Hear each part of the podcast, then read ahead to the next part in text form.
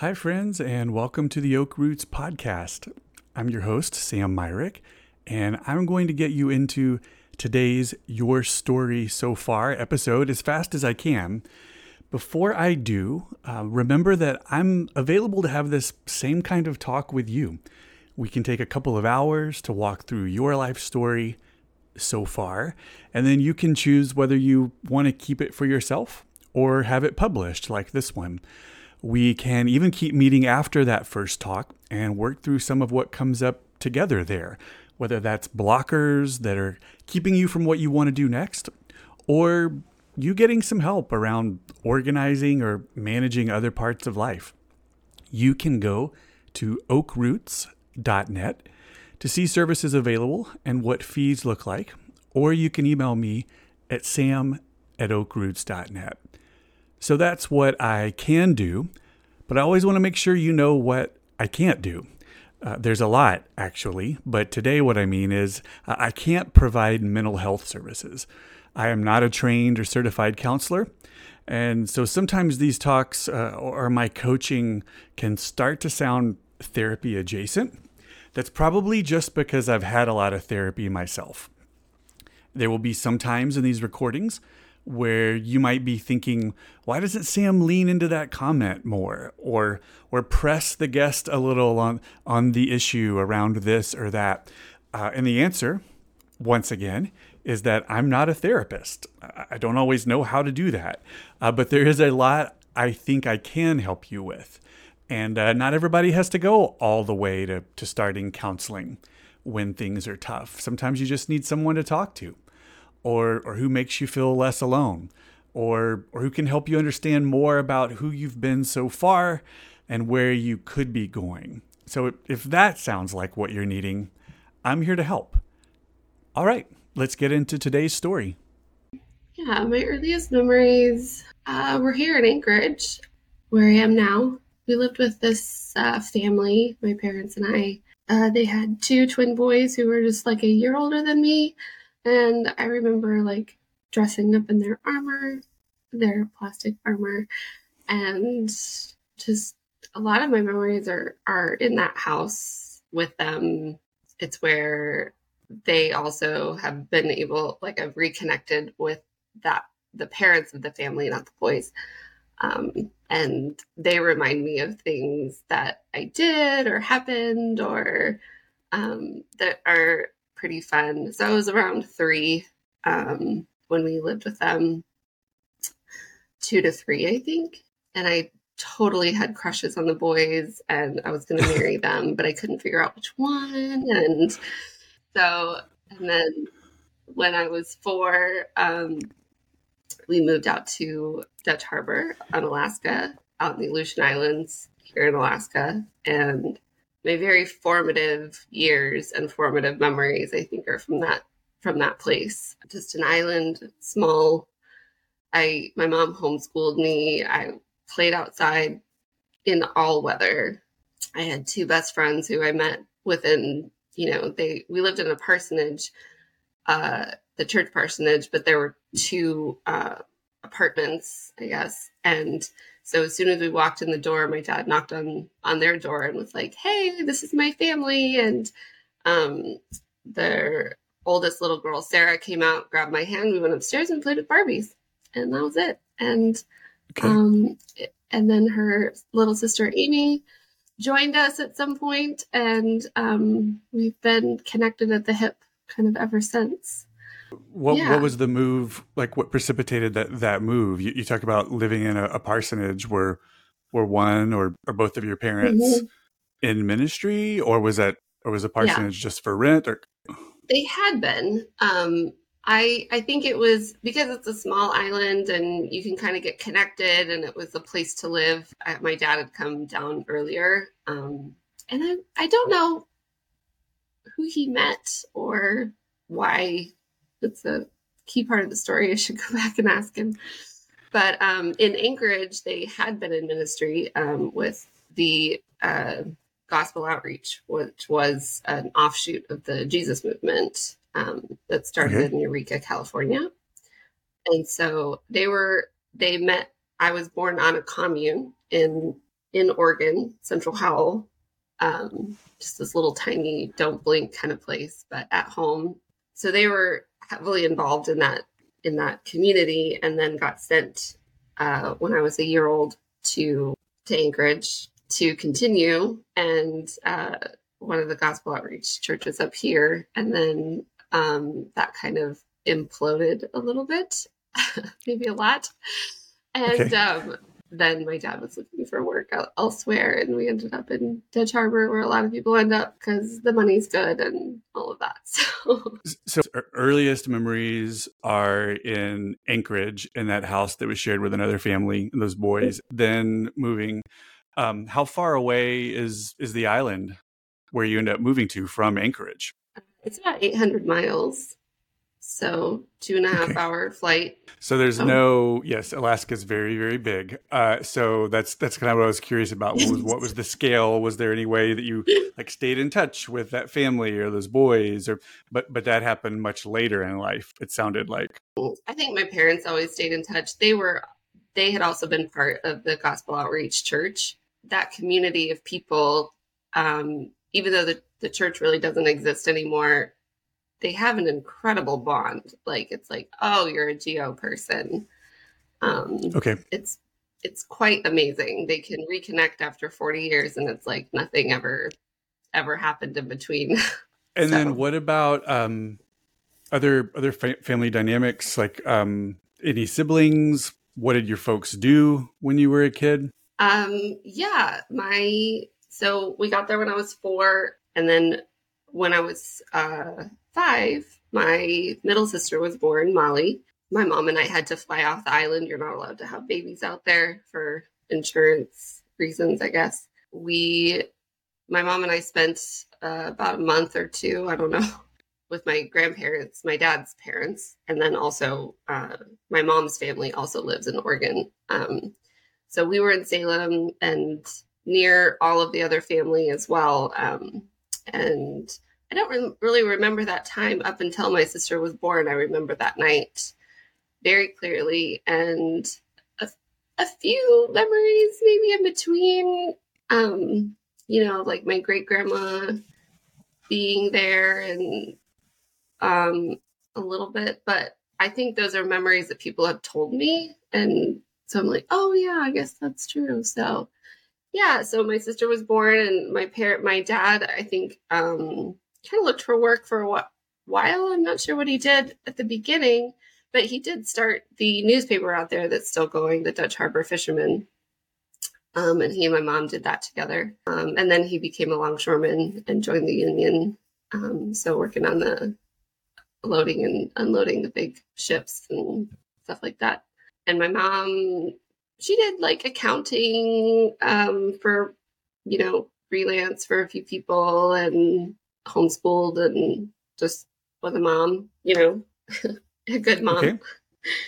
And, like, did your dad have any background at all in journalism or starting a paper, or he just he realizes there's not one on this island, there's no source of local news. I'm going to figure this out. I think he figured it out. He's a good writer, and um, he was in the in the army um, as as he likes to say a chairborne ranger. So during vietnam he was actually in germany in the office. So he handled like you know transfers and payroll and stuff like that. And so he he's like that's where i really learned to write you know really well. I think he was always really good at it but um, that's what he usually ascribes more of that journalistic kind of writing, like writing reports and stuff like that, probably. Um, and, and he's just, he's a very, um, like outgoing, can be friends with anyone almost instantly. And, um, just kind of a, a, a really big, amazing personality. And so I don't think it was hard for him to get interviews or to figure out what was going on. Because you know he just he's just that kind of person where it just comes really easily and my mom's a good writer and um, so i think between the two of them i'm not sure if they had a staff beyond them. I remember like one time you know them being like ah we got to get this out. The deadline's tomorrow or something like that but you know, all I was outside. I was playing with Amy and Sarah and building forts and mud pies, and I was very busy. Good. That that I think that's the way childhood is supposed to be. There's only so much that we kind of understand yeah. about what our what our folks do because we're we're busy with the work of play. So, so you end up you said your middle sister when you were four or five. It sounds like there's a it's another sister, mm-hmm. and then you three spend a lot of time playing together. Were you in a in a neighborhood, or is that small the small island really kind of more like keep to your family since you were homeschooled? What was that vibe like? So there's two sides to the island. It's basically like two kind of islands connected. Um, so there's the Dutch Harbor side and the Unalaska side. And the Unalaska side tends to be more of the community aspects. The Dutch Harbor side is more of like the commercial fishermen, where the airport is, a lot of the fisheries and canneries. And um, the Unalaska side is like, I mean, basically our world revolved around our backyard, which we happen to always live in the biggest backyard around. So near the church, it was a huge backyard and it had this little island there was a lake right next to us with a little island you could get to when the water was down. And that's where we spent probably 90% of our time, or me and, and Molly, you know, she kind of grew up and, but I was five years older than her. And so it took a while for her to catch up. And, um, uh, yeah. And then, so that and the swimming pool, which was at the high school or the, the, the school, I think they had a, they had a, they didn't have them separated at that point.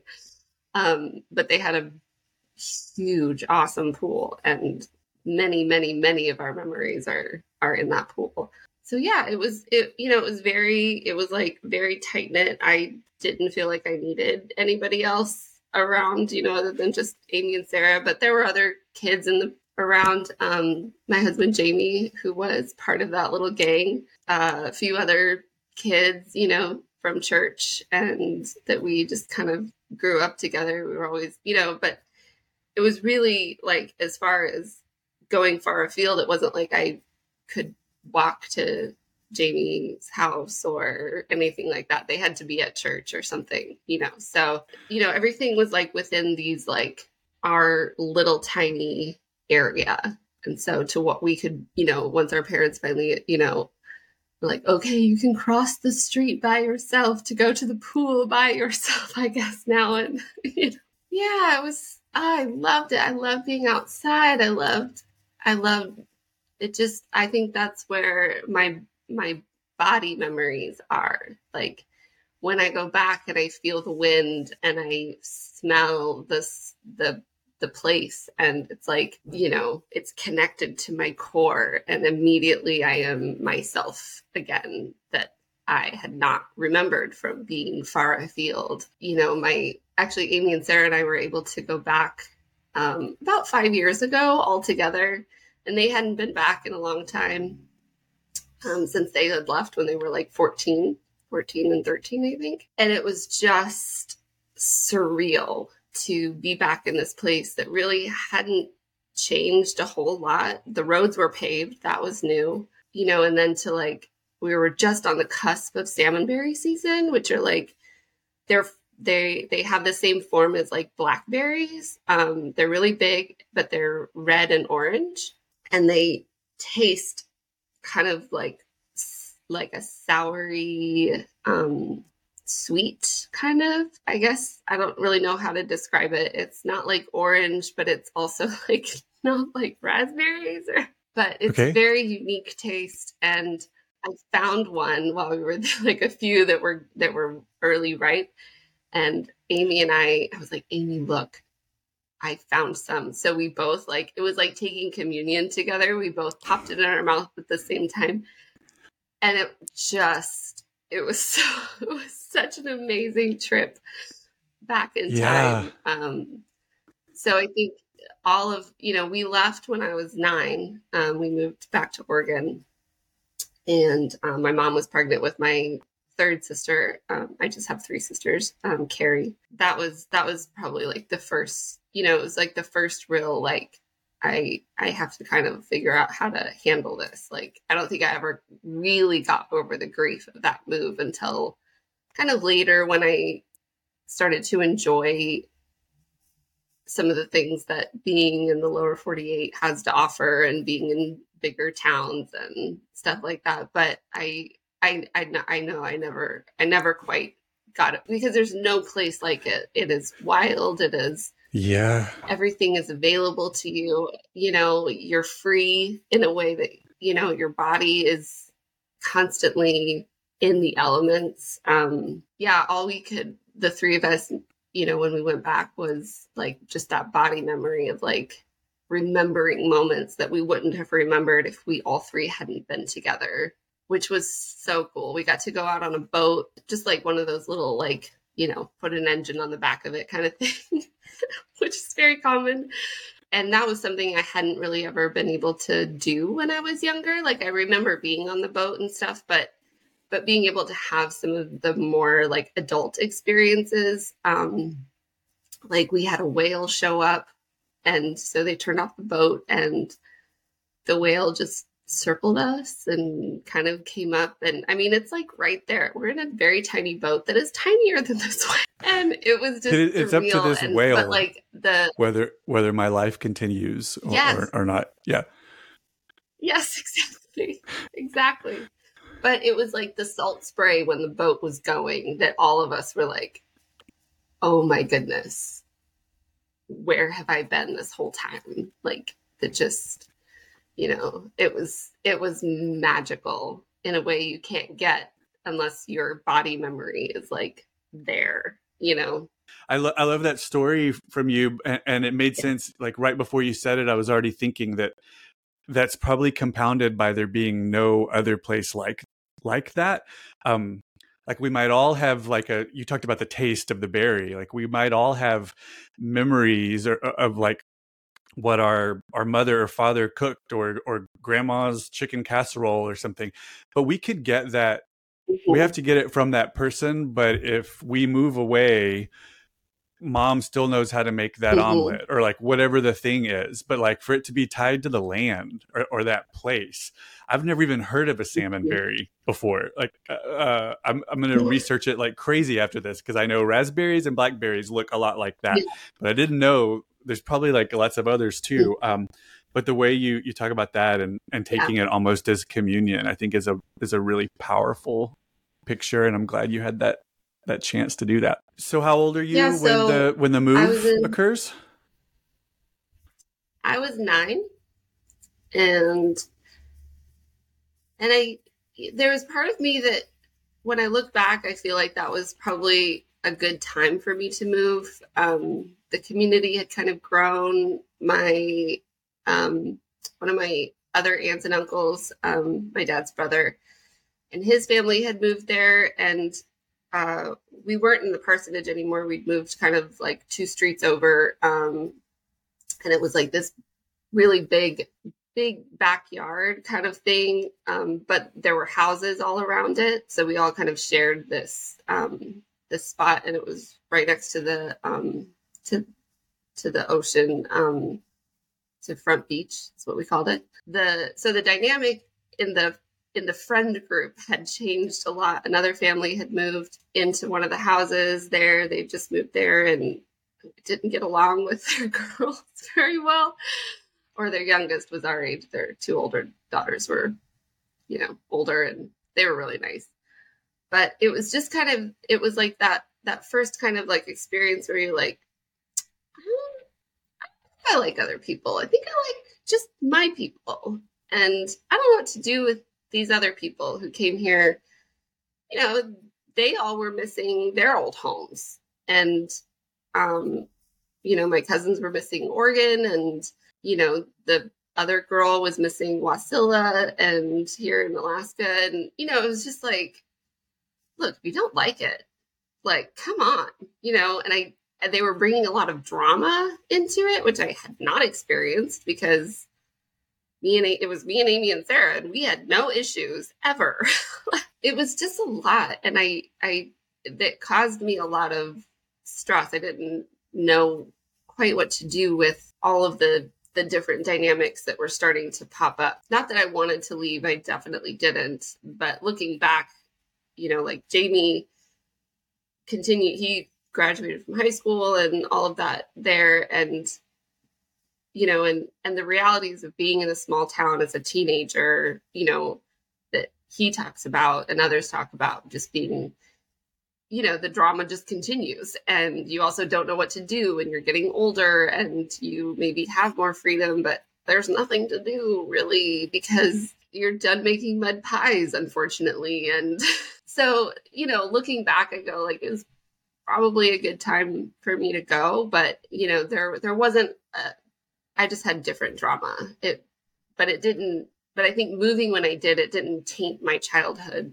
in a way that for jamie and others where it's harder for them to just just remember their childhood versus like some of the other stuff that happened later on. Yeah, that, that makes sense to me but, too. The, yeah. the, way as you tell it, um, I almost I had some similarities. Not maybe as small a town, not on an island in Alaska, but but growing up in a like a twenty five hundred person rural area where I loved it as a kid. Not only was the the town small, but we lived like a mile outside of the town uh, and had a couple of acres of land. And so my younger brother and I just ran all over and cut down trees and made mud pies and we were outside all the time kickball baseball bb guns like and, and i loved all that up, up until like family dynamics changed for me at like 10 when my when my parents split up and then and then adolescence comes and hormones come and like and it becomes like a country song or something where all you can't wait to get out of the small town.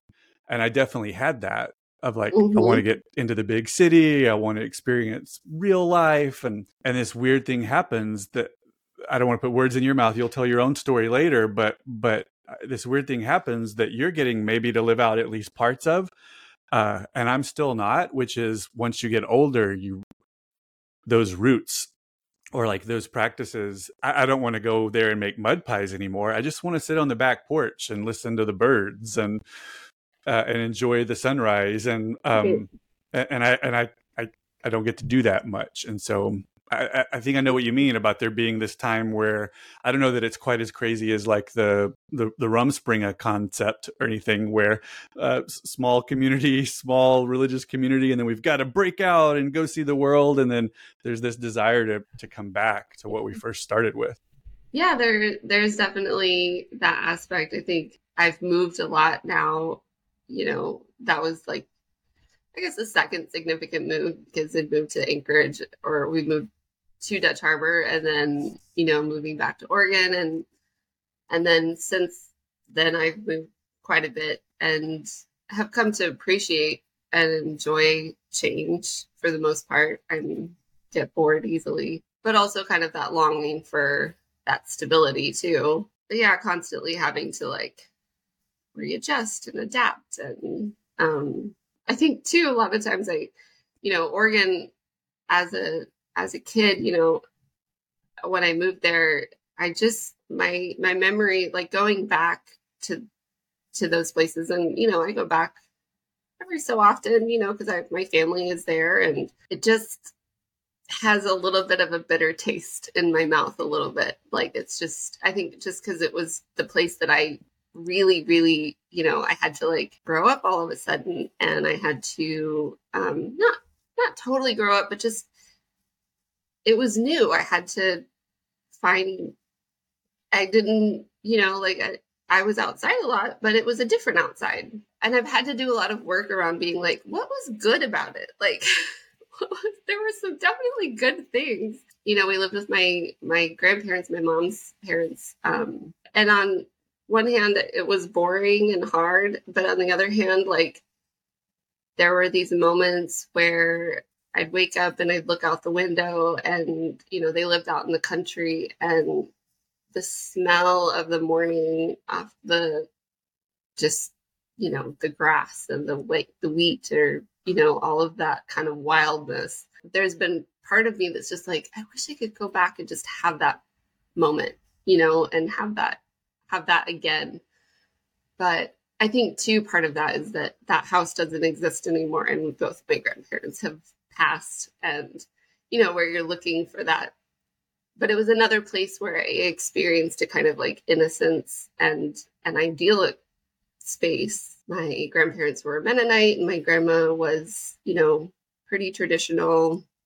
She wore the cap and she made all of her dresses since she was like, you know, two, and she never stopped. And, you know, and they never rearranged their house, and it was glorious. So everything was always the same. It always smelled the same. You had the same options for breakfast. You had the same options for dinner. You, you know, she always knew what you liked to eat. So she always made sure it was there. And, you know, it was just fantastic. And, and then after my little sister was born, or like right before she was born, we moved to uh, another house. We lived with some people. They had, uh, they'd arranged the upstairs to be a mini um like a little apartment for us and um so that's where my sister carrie was born and with the same midwife that my mom had for me and for molly you know and then that was kind of a an interesting place to be again they were GO friends um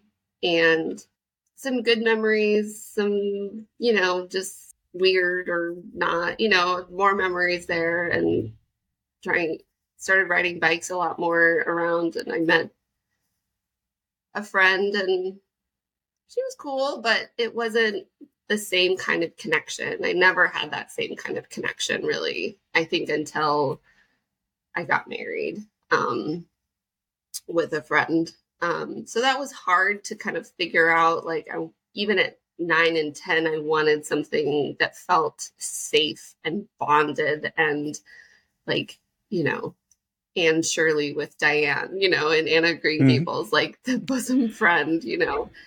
Um, and that was always really hard because, you know, when you're in fifth grade, yeah, that's not what that's not what other people are looking for necessarily. You've shared already a couple of times about like um, being being born on the commune, um, the living with a family that had the two other boys, now living upstairs with another family. But I'm curious if that has to do more with this shared faith tradition at the time that, that a lot of people want to be together, want to live communally or intentionally, or, or do you have a concept or have heard from your folks was part of that financial too or that it was a way to to save money. Uh, it could be both but like what what are the dynamic what what made your childhood different for better or worse uh, with that? Good question. Um i never really felt a lot of the religious undertones of it. I mean it was definitely like a similar culture. Um but i think too by that point GO gospel outreach wasn't as prevalent. It wasn't as strong um, in some of those places that it had been, like the commune was no more, and but the friendships were there. So it was like the the contacts, the you know, we we went to church, and my mom, my dad still was working in Alaska when we moved, so he just would come, you know, like once a month or something like that for a couple weeks, and then he'd have to go back. So it was, you know, us and my mom really, and I know she was kind of looking for the same kind of connection with with the community again even though we you know she has all brothers so you know she doesn't have the same relationship with them as maybe me and my sisters do.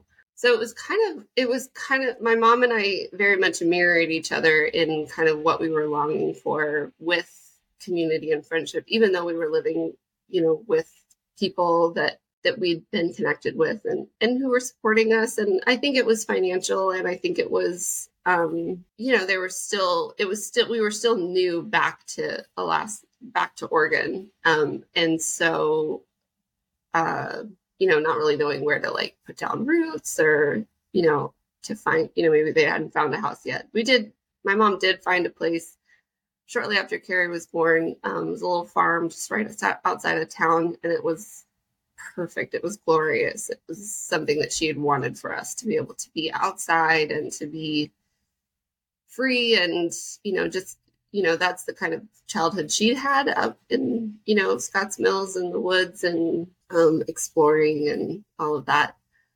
Um, and it was just an idyllic little place that had pear trees and apple trees and a great little grape vineyard and a fig tree and we um my mom immediately put got me into horses when we got to Oregon, I think as an appeasement because I'd always been obsessed with them. But it worked. Okay. I loved it. Um, and so I got to go to horse camp when I was like 10 and 11. And, you know, we bought a horse. It was a baby when we got it. So I couldn't really do a lot with her. I did do some halter shows and stuff like that. What did uh, you mentioned homeschooling earlier, uh, and then with with the moves, did, the homeschooling always continue with the moves? Um, did you do that up through like high school age? I begged my mom to go to to go to public school when we first got there because that's where my friend, the one little friend that I had made, um, she was in public school, and I really I was like, you know, and my dad was like, let her go and have some friends and stuff. So I'm glad I went. It wasn't, it kind of proved to me that that's not for me. it was hard. You know, there were a lot of different dynamics. There were just, I sort of wonder if there was like, I've always been smart, but, you know, like, I, I think where, you know, school is geared for people who can kind of learn by themselves too. Like, yes, they're getting instruction, but you don't have the teacher just sitting down with you, like trying to explain it 15 different ways until something clicks. So I didn't, there were just some like some math concepts and just other concepts, like just easy stuff that I think people, kids who had been going to school kind of knew or picked up on um, intuitively by that point that I just did not have. So I, I learned a lot in that sense, but more of the implicit learning than the explicit, like this is, you know, Columbus sailed in 1492 kind of thing. You know, I mean, the friend stuff was like, ugh, you know, and my friend uh, was in a different fifth grade class. So we didn't really hang out at all. She kind of just did her own thing and she was popular and I was not popular and you know like so just that kind of went by the wayside I think and um so just you know but so then after that I went back to homeschooling and you know um I continued on until I quit that and got my GED. okay. And then you've mentioned uh, Jamie once or twice already uh, that, that he's come up. Um, mm-hmm staying in touch with him. How does that look? And and when does uh, dating actually start? You mentioned earlier you, you couldn't decide which of the the brothers uh, at three to grow up and marry. At some point jamie becomes that instead. So like uh, kind of walk me through that that relationship right. and anything else maybe that we've not covered uh, about childhood or, or adolescence before we like, move on some. Yeah so uh, jamie started calling me when we were in I want to say junior high. Uh, yeah, just kind of like I I'd seen him once since we moved because we went back after Carrie was born um, to to Alaska and um and so I saw him then. I remember playing Monopoly and beating him. Um, and then so then yeah, he just started calling me. I don't know why, but he did, and we kind of that kind of became the norm to talk every month or so. He'd call me on his phone card that he worked really hard to keep keep minutes on, and uh, I never called him really uh, for a long time. But my my dad would joke like, "I'm fine with boys calling you as long as they're three thousand miles away. It's no problem." And yeah, that just kind of continued through high school. And you know, it was funny because like on one hand, I'd be like, we're just friends. But of course, I was also thinking, like, I wonder. And then I was like, no, I don't want, no. Like, he's in Dutch Harbor. I don't really want to go back. Like, he just you know, and my imagination was always going, but at the same time, I was like, no, you know, like, no, it's just Jamie, you know, and, but at the same time, as as I got older, I realized I was more and more dependent on that relationship just that friendship, like just to be able to talk and to have somebody who knew you. And um, he was always easy to talk to. And I could, you know, it wasn't just like, I don't know, silly conversations. You know, he's always good at asking good questions and listening. And, but I, I definitely wasn't online with like, pursuing it as a relationship, as like a romantic relationship until basically he just kind of called me up when we were like 22, 22. Um, and he was like, "Hey, I I realized I'm in love with you, and it's totally fine. You don't have to say anything." And I was like, "Uh, good, because I don't know what to say." I basically like later I told him I was like, um, you know, I'm totally willing for the for God to like, you know, change my mind, but at this point, that's not how I feel about you. And um, okay, and I was proud of myself for leaving the door open because I tend to like things being a yes or a no. Then he came in. Um, he and his brother came for Thanksgiving. We had agreed on that that he would just come for Thanksgiving. We could actually talk in person and all of that. And by Thanksgiving, I had been convinced that he was probably the one. And I don't know what I was, you know, like I remember talking to my cousin, um, and I told her, you know, in the girl gossipy kind of way, like, oh yeah, you know. And um, she's like, What are you thinking? What are you doing? You have somebody who's known you your whole life who just said he loved you, and you're being ridiculous. And I was like, you're right. I am being ridiculous because I have in my imagination how I will meet somebody and how I will form a relationship. And I had a different oh. story in my head and he didn't fit that story.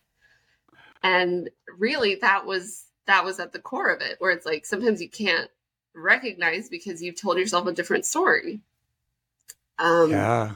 and so at that point it became much more open and realizing like maybe I don't have all the fluttery feelings that I anticipate, but more of just like he knows me and I know him. Mm. And after he told me that, I was, you know, there was a period in between summer and November when I was just super bored and my mom was we were all just bored. We didn't have any like drama happening around us. And my mom was like, You should join eHarmony. And I was like, I should. That's such a great idea. Like, and I did it just kind of as a, because I was bored. And so I ended up talking to a couple people and and then I just realized immediately I was so exhausted from having to tell my story and wade through the dynamics and uh, when I had somebody who already knew and but I had to do the comparison. I had to kind of like, you know, I don't know, kind of see what else was out there, kind of thing, um, mm-hmm. in in my own innocent kind of way. And then he came in November, and we talked, and um, I basically like, you know, totally snuck up on him in the sense of like, okay, here's how it is. I was very practical about it. It was like, I think you're the one. Like, what would I do with you if I met somebody else? Like, I would just want to talk to you about it, and that's probably not appropriate. So we should just get hmm. married. I was okay. super romantic. well, I, I mean, um, you're, uh, you're still together, uh, decades later, and I've I've I've seen firsthand the affection and, and love and and PDA, and uh, yeah. so uh, um, yeah, my assumption is that at some point, you know, some of those things kind of come along, but uh, it's uh yes. it is it is a funny start to the story and it's it's so insightful mm-hmm.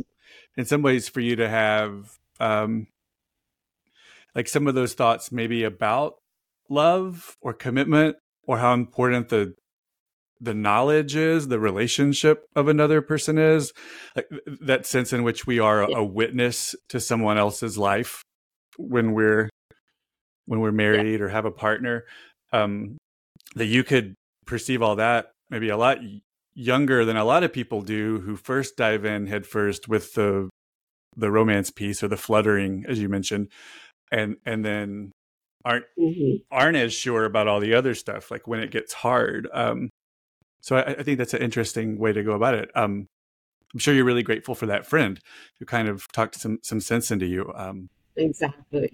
So yeah we got married six months later we didn't date. We just got engaged and got married. Okay. and what is uh what is newlywed kind of life or what are those first years of life look like together for you the the moves the jobs um you know I, am not sure uh at, at, what point or if you you want to delve into health um kinds of just you know what, what does what does early adulthood look like for for you? Um, getting married was great. We I moved to Chicago because that's where he was going to school. Um, he'd been in school one semester so far. It started in December. We got married in June, and it was good. It was lovely, but it was also, um, you know, definitely an adjustment. Um, here I am in the big city. I've never been in the big city before. I'm taking. We don't have a car. We're taking the L, the train everywhere, and neither of us were working. And I think we were just kind of in this like haze or this bubble of like, well, there's money coming in somewhere. Like he's owed some money from a summer gig that he did at some point and so money was definitely a factor because we had really none you know newlyweds usually do um but we had an, an immediate you know friend group um that he had started to be a part of he was part of InterVarsity um leading worship. And um so i came into his friend group and was immediately just taken in and absorbed and you know new best friends immediately. And that was that was new and wonderful obviously. Um i had had some good friends um in high school. Uh we lived in colorado. By that point we moved to colorado when i was 15 and i think just to go back a little bit another a huge uh, underlying aspect is that I was diagnosed with cystic fibrosis when I was four months old. Very healthy in Dutch Harbor as a kid. Um, not so healthy. Uh, started to not be as healthy in um, uh, in Oregon, and so that was part of the adjustment period. Just started to go to this regular CF doctors more, and um, went into the hospital the first time when I was 12. Um, and then, you know, kind of struggled on and off with different bouts of just stuff that comes with CF. Um, I was coughing up blood a lot as a kid. So there was a lot of like the back and forth with that, where, you know, on one hand, it, it is dramatic, it sounds dramatic, um, but the the remedies at that point were just rest. Um, so it's a lot of rest um, and then high school, when we were in Colorado, um, I was in and out of the hospital a lot more. I was um, uh, on oxygen at home for the first time, doing IV medication at home. Thankfully, it didn't last. The oxygen part didn't last too long, but it was a huge blow to me.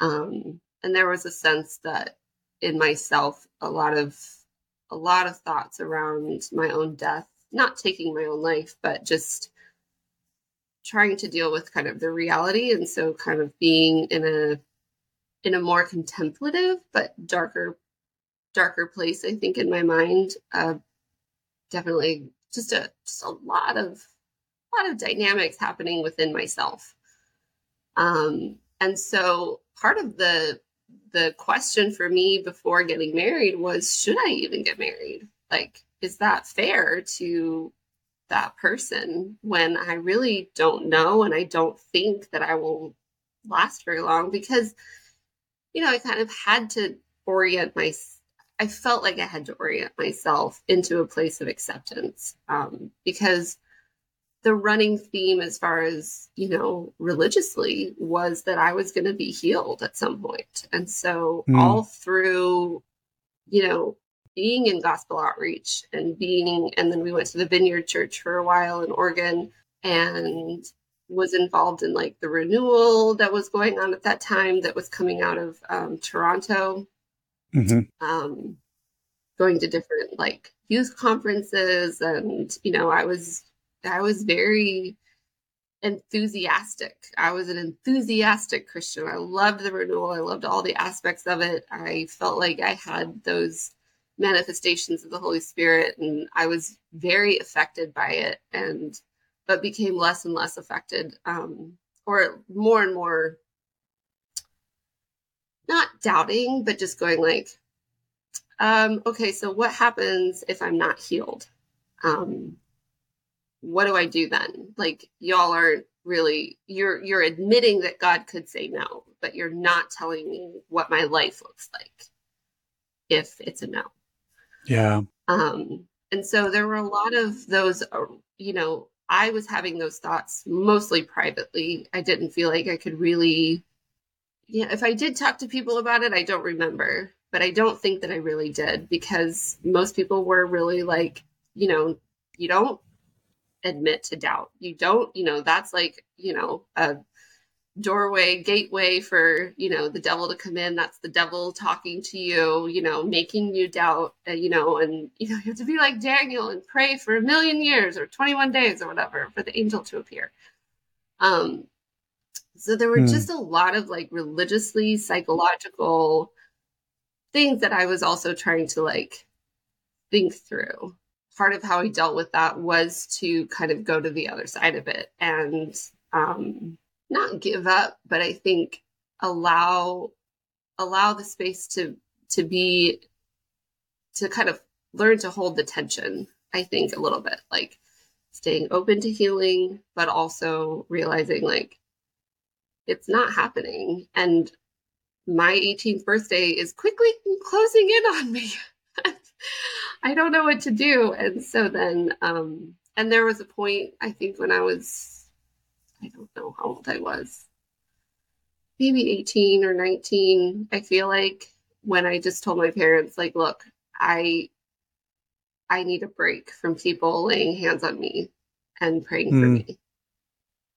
Like, if they want to pray for me, they can do that in the privacy of their home. I am not in control of what they talk about with God. But when it comes to doing that directly with me, I'm going to just say no for a while. I need a break. I cannot handle, um, yeah, I, I can't handle the look in their eyes. I can't handle that burden of yeah. their relationship with God being on the line in that moment continually. Like, wow. thankfully, they totally backed me. My dad, especially, um, it's like, absolutely, I will tell people, no problem, I got it.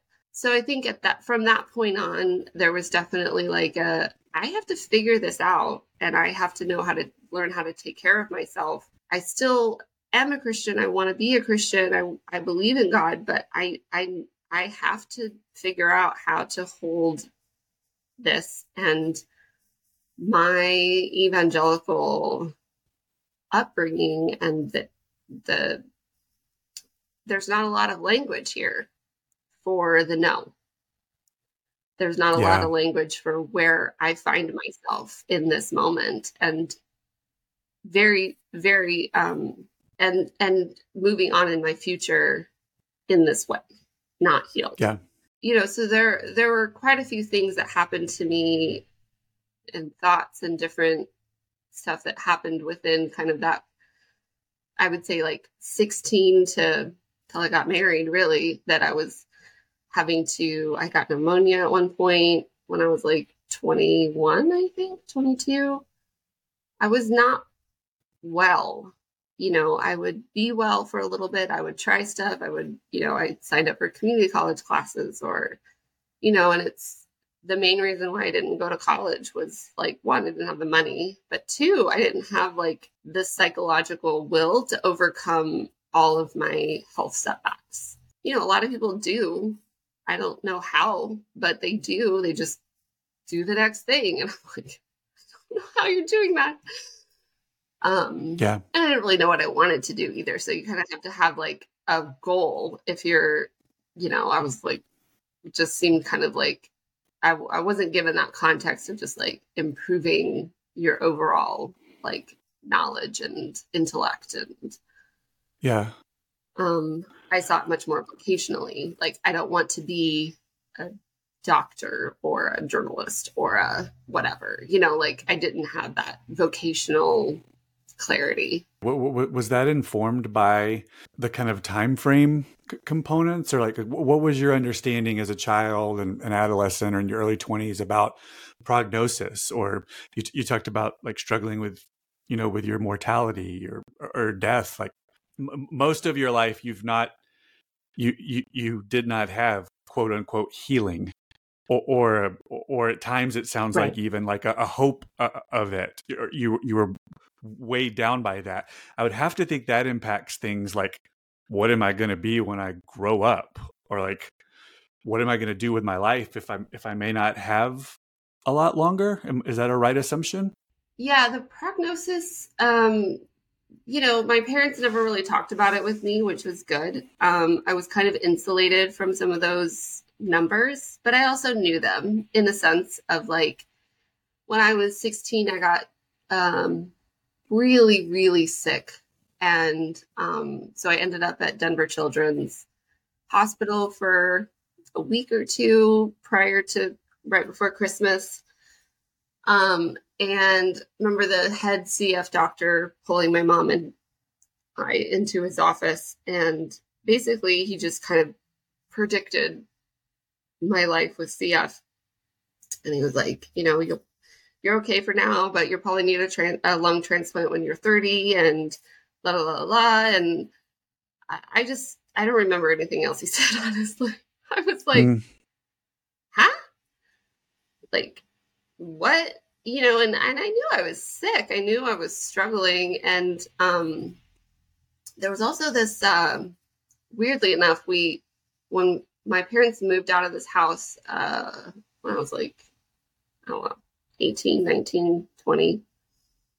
And I found um, I found this newspaper article that had been saved, but it was like literally just sitting on an empty bookshelf in the house. And I picked it up and it was about this girl who it was like her obituary or something. And she had had CF and and it was basically like her life. She, you know, she had, you know, rebelled from the strictures of CF when she was like in her teens and then she got married and had a kid and then she died like I don't know must have been in her mid 20s or something I don't know. But she was young. I wasn't very far off from that. I was like what? Why is this sitting in here? Like who has mm. read this? And then also like uh okay like I didn't keep track of other people with CF. I'd met a few when I was in the hospital a couple of times in Oregon. Um, I don't know. I mean, it, it, was like I knew it was a serious illness. I knew it was a considered a childhood illness. Like when I turned 20, my mom came to me and was like, "Hey, you know, I'm you're doing so good and I'm so excited, you know, and just thank God that you're still here because this is when they told us you wouldn't make it to or like this was your wow. that you would live to your 20." And I was totally fine. You know, I was fine-ish at that point. I wasn't near death at that point, but I was like, great. You know, and and I think that's where my faith did kind of boost me up because I did always kind of consider myself a little bit more exceptional. Like, yeah, I'm sick, but I'm not sick like other people with CF. Like, hmm. you know, um, I'm doing really good and I'm pretty healthy and like but I was also pretty insulated from the CF community. I was not seeking that out. I didn't, I, there were times when I did, and then I would just be like, okay, back out. Like, you know, you know, I would find like people that I was interested in who were blogging or who were doing stuff. And then you realize like, oh, they died like five months ago or something oh, like that. And so wading through those kinds of where it's like, I'm okay, I'm okay, I'm totally okay. And then you're like, but this is the reality is like, you're okay until you're not okay. And that's, that's just, that's, that is what it is. You know, and I can't speak to how my parents held or continue to hold, um, or my sisters or other people that really love me. Um, and everybody copes with those kinds of realities differently. You know, I would say like most of us just try not to think about it. People would ask me, "How are you doing?" and they're like, "Oh, I'm doing really good. I'm into all this stuff." And da da da. They're like, "No, no, no. Like, how are you doing?" I'm like, "Oh, yeah, that's right. I have an illness," and they were asking about that. You know, I'm. I mean, I'm not. You know, on one hand, it's like I'm not doing a great job of of telling. You know, kind of like the fullness of kind of like the bipolarness of like I really didn't give a lot of thought unless I had to to okay. my health because it took up so much of my life anyway. I wasn't going to be like researching stuff or like I wasn't interested. That was like I've never been interested. It's always been completely boring on one hand to me. And even the attention that I get is like double sided, you know, where you, you know, I'm like, well, first, who am I talking to? Then what do I feel like I can say without, you know, because I'm a, I'm, I'm not here to make people uncomfortable. Like I'm, I'm not that kind of personality that's just going to keep pushing the line. Um, and, you know, so just kind of going like, I mean, I've had people recently like, how are you doing? Like, tell me about it. And I'm like, do you want to know my, my thought pattern through the whole thing? Do you want to know like just the technicality and the medical side? Like, I don't, I don't know where to start. And I think I've always kind of felt that, that, um, kind of thing. But when I got married, I was in a pretty healthy space and I felt like I was actually like like getting married eased a lot of the internal stress that I think I'd been feeling just in myself, in my body, existentially. Like I on one hand it was like it was such a relief to get married because now at least I had some direction in my life and I hmm. knew I couldn't live on my own. I you know, I I'd get sick too much. I couldn't hold down a job. I it didn't, you know, like I didn't have the resources to be able to be fully independent. And so honestly, the best way to get out of the house and move out of my parents' house was to get married. Okay. Not that I yeah, used so- him for that, but it wasn't added benefit. Yeah, it, it, some of those things um, get easier or, or take some some what would have been like yeah. concerns or issues off of your plate by also falling in love with Jamie and, and choosing him. Mm-hmm. I, I, get I get what you're saying. Yeah. So, it, what, how long yeah. does that last, or, or like what is um, the, the, the things that that that makes easier or a little um, fuller for you? Like, um, does that continue? Uh, what, what's what's the next kind of landmark for you related to marriage or or health or like your, your sense of, of self? Um as yeah marriage marriage was great. I i think um i definitely had to kind of re um reorient myself into like as an independent person um who was married. Like I'm not Jamie and Jamie is not me. And we do not create an entity together. like, um, if you meet Jamie, you haven't met me, and vice versa. Um, I remember like having this dream, or like about three months into the marriage, I just found myself like super angry at him. Like, he hadn't done anything but I was just like so, so, so, so, so just like, you are on my last nerve, dude. And I woke up early before him at one point, and I just remember thinking, like, I haven't been alone in three months. Like, hmm.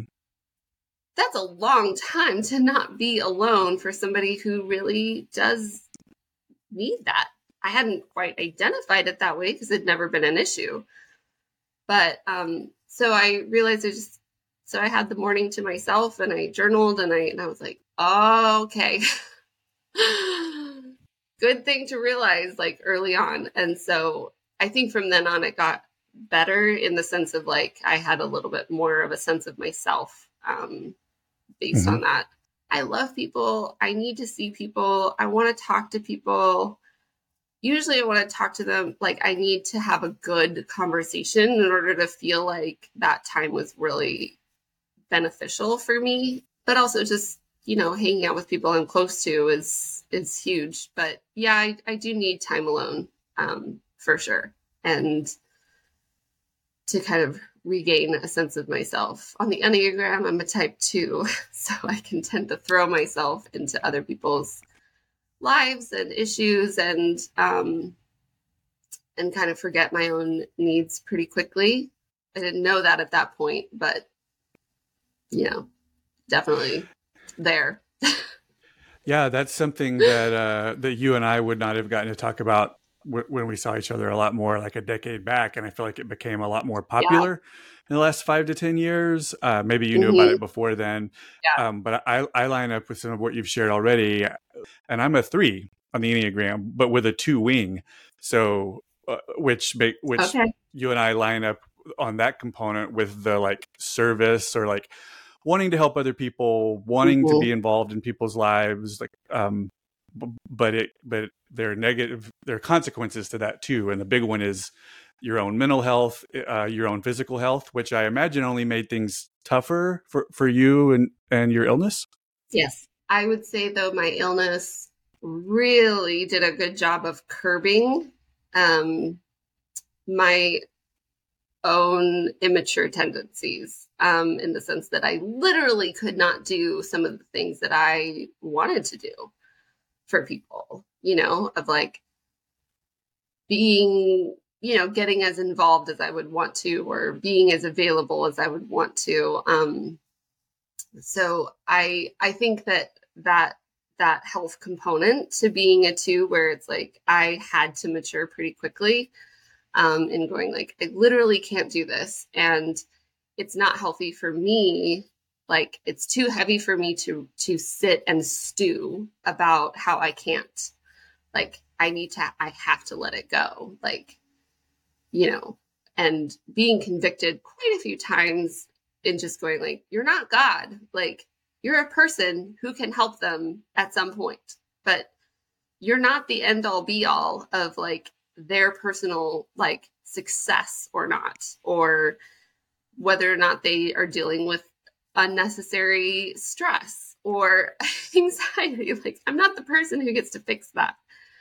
And um hmm. and so, you know, it's uh I think in that sense it's been having that health component as a two early on was super helpful. Um I think I would have gotten into trouble more trouble early on if I hadn't had that kind of like as like a um, something to reel me in a little bit. Not to say that I, you know, went gracefully to let things go, depended on what it was. But, um, but one of the things that I did figure out though was in that people need to be able to give and it's like innate. And so I kind of was able to flip the switch in going like, well, I fill a need as somebody who is quote unquote in need. So they can give to me and feel really good about themselves. It was just fascinating how I was able to, you know, there's still that component there where I can kind of sense like, oh, they need a job. Like they need to, they need something to make them feel good. And so if I let them wash my dishes, really good and a lot of times it worked. It was like I wasn't like demanding people do that stuff, but kind of just like more intuiting of like to be on the receiving end is a service. It can be. And so I'm helping fill a need by allowing that, um, by hmm. expressing a need. Um, and so I think that was one of the ways I figured out how to get around my own limitations in being the giver, but to understand sort of the the underlying stuff about well, other people need to be givers too, and they don't really know where to give a lot of times. And well, I can provide that space. And so it elevated the receiving thing.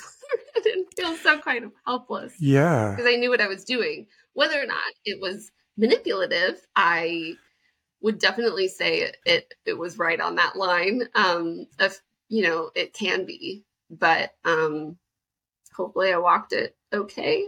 You know, but it was something I. It, it's kind of how I, it was a huge coping mechanism. Okay. It's not something that I've thought a lot about or that I remember talking with you about.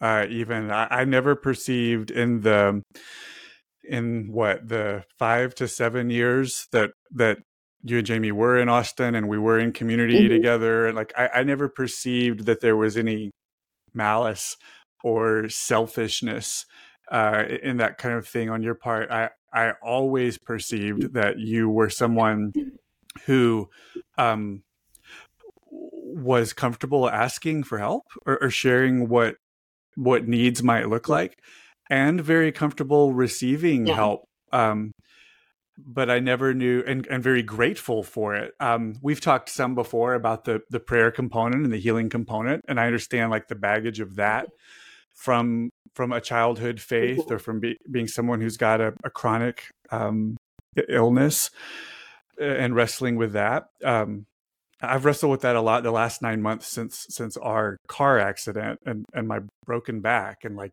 the the prayers get old. Um, but yeah, I'll let you mm-hmm. Bring like when I'm getting out of the hospital. Uh, sure, you can make me dinner or give me a ride or uh, but I've yeah. I've never heard you frame it or anyone else frame it as like something that's actually not only beneficial to you practically, but beneficial to the the giver spiritually, mm-hmm. psychologically, emotionally. Uh, it does feel good to help yeah. people. Um, so that that's right. very interesting to me. What was the point where you realized that, or like when do you think you really started to lean into that? Maybe after I started to understand the type two and the Enneagram a little bit better, realizing like, oh, yeah, or I was able to name it in that sense of like, I'm trying to meet a need, but here's a need that I do perceive that I can meet consistently because I consistently need help. I'm not like it. It takes a huge burden off if somebody comes and cleans my kitchen or brings me some a dinner or um, or just hangs out with me or comes with me to the store. Like when we lived in Austin and I had the women's group, like I remember at some point I was I was kind of sick, but I was okay. I was recovering. And so one of the girls and I, we went to Costco and she helped me carry everything and get everything. And I was just like, it was like meeting my need as far as like quality time with somebody that I really enjoy being with. And also just she was there to help me because I couldn't do that kind of like, you know, Costco's a workout and um and like that's the kind of like space where I felt like, oh, I mean, this is what I want in my life, whether I'm healthy or not. I just want people to like run errands with and go get coffee while we do it and enjoy the process. And be having that extra component of health in there helped kind of you know, I think maybe not feel so silly and being like, hey, do you want to go to Costco with me and carry everything? I'd say like health wise in Chicago, we lived there for three years. I was pretty pretty healthy most of the time. I had I was seeing a CF doctor and needed to like up my breathing treatments and some things like that that were a major bummer to me. But um, just because they it was like two hours every day of breathing treatments because um, I had a horrible little machine and mental setback more than physical. I was still able to hold down a pretty full time job and all of that at that time. And then in Austin, when we moved there um, in 2008, um, I was good for a while until about uh, when we had our fire in 2010 and then that kicked the stress of that. We had an apartment fire, lost pretty much everything, yeah. and um, that that kicked off a new season of trauma that I was not able to place, even though I was exhibiting all of the signs. I was like, it didn't feel that traumatic. I mean, I was fine, but I couldn't make any decisions. I was overwhelmed with a text or an email to to respond to, even from my mom. I I mean, I was not okay. And um and health wise, I deteriorated pretty quickly in those next like five to six, seven years. Mm. Um it was it was that was I you know, and I, I still feel myself kind of recovering from it, but also it's mixed in with transplant and it's mixed in with yeah. the other stuff too. Now, you know, like so um, you know, and it was right after the the fire that um found out I couldn't have kids and mm. that was so the fire kind of masked kind of gave me a good excuse to be really depressed, but people didn't know why I was actually depressed. They just thought it was the okay. fire, which was fantastic with me because it was the first thing that that was really the first kind of major grief or major thing I was going through that I couldn't talk about at the time. Hey there, it's Sam again. I'm pulling away just for a second from today's story. Don't worry, we'll get back there in a minute. Uh, seemed like a good time to remind you that you can have this kind of experience with me too. You owe it to yourself or to family or, or friends to take a couple of hours and chronicle your life story in your voice. Then you can choose whether you want to keep it for yourself or have it published like this one. Uh, maybe that's all you want to do with Oak Roots, but if it would help to keep meeting for a session or two to talk through some of what comes up, I can help with that too. Just go to oakroots.net to see services available and what fees look like. Or you can email me at sam at oakroots.net. Okay, let's get back to the talk.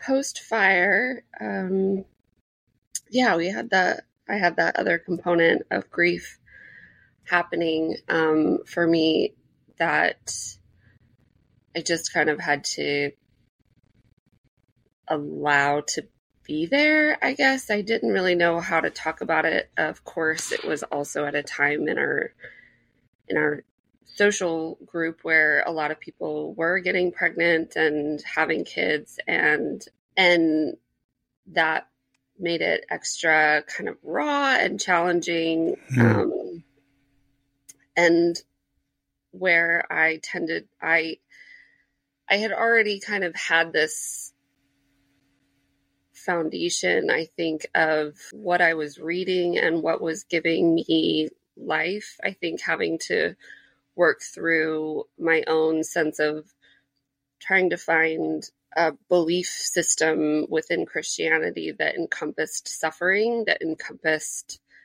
that that God wasn't maybe wasn't testing me to see what my faith could hold or how how how I guess how much I could press in to hold hope for something like healing. And so when you know the reality of of saying like your body could not get pregnant, you could choose adoption or surrogacy or something like that, but just the the reality of being pregnant needed to be off the table for me medically. So I think at that time is when I decided um, I really needed a women's group, and uh, there wasn't.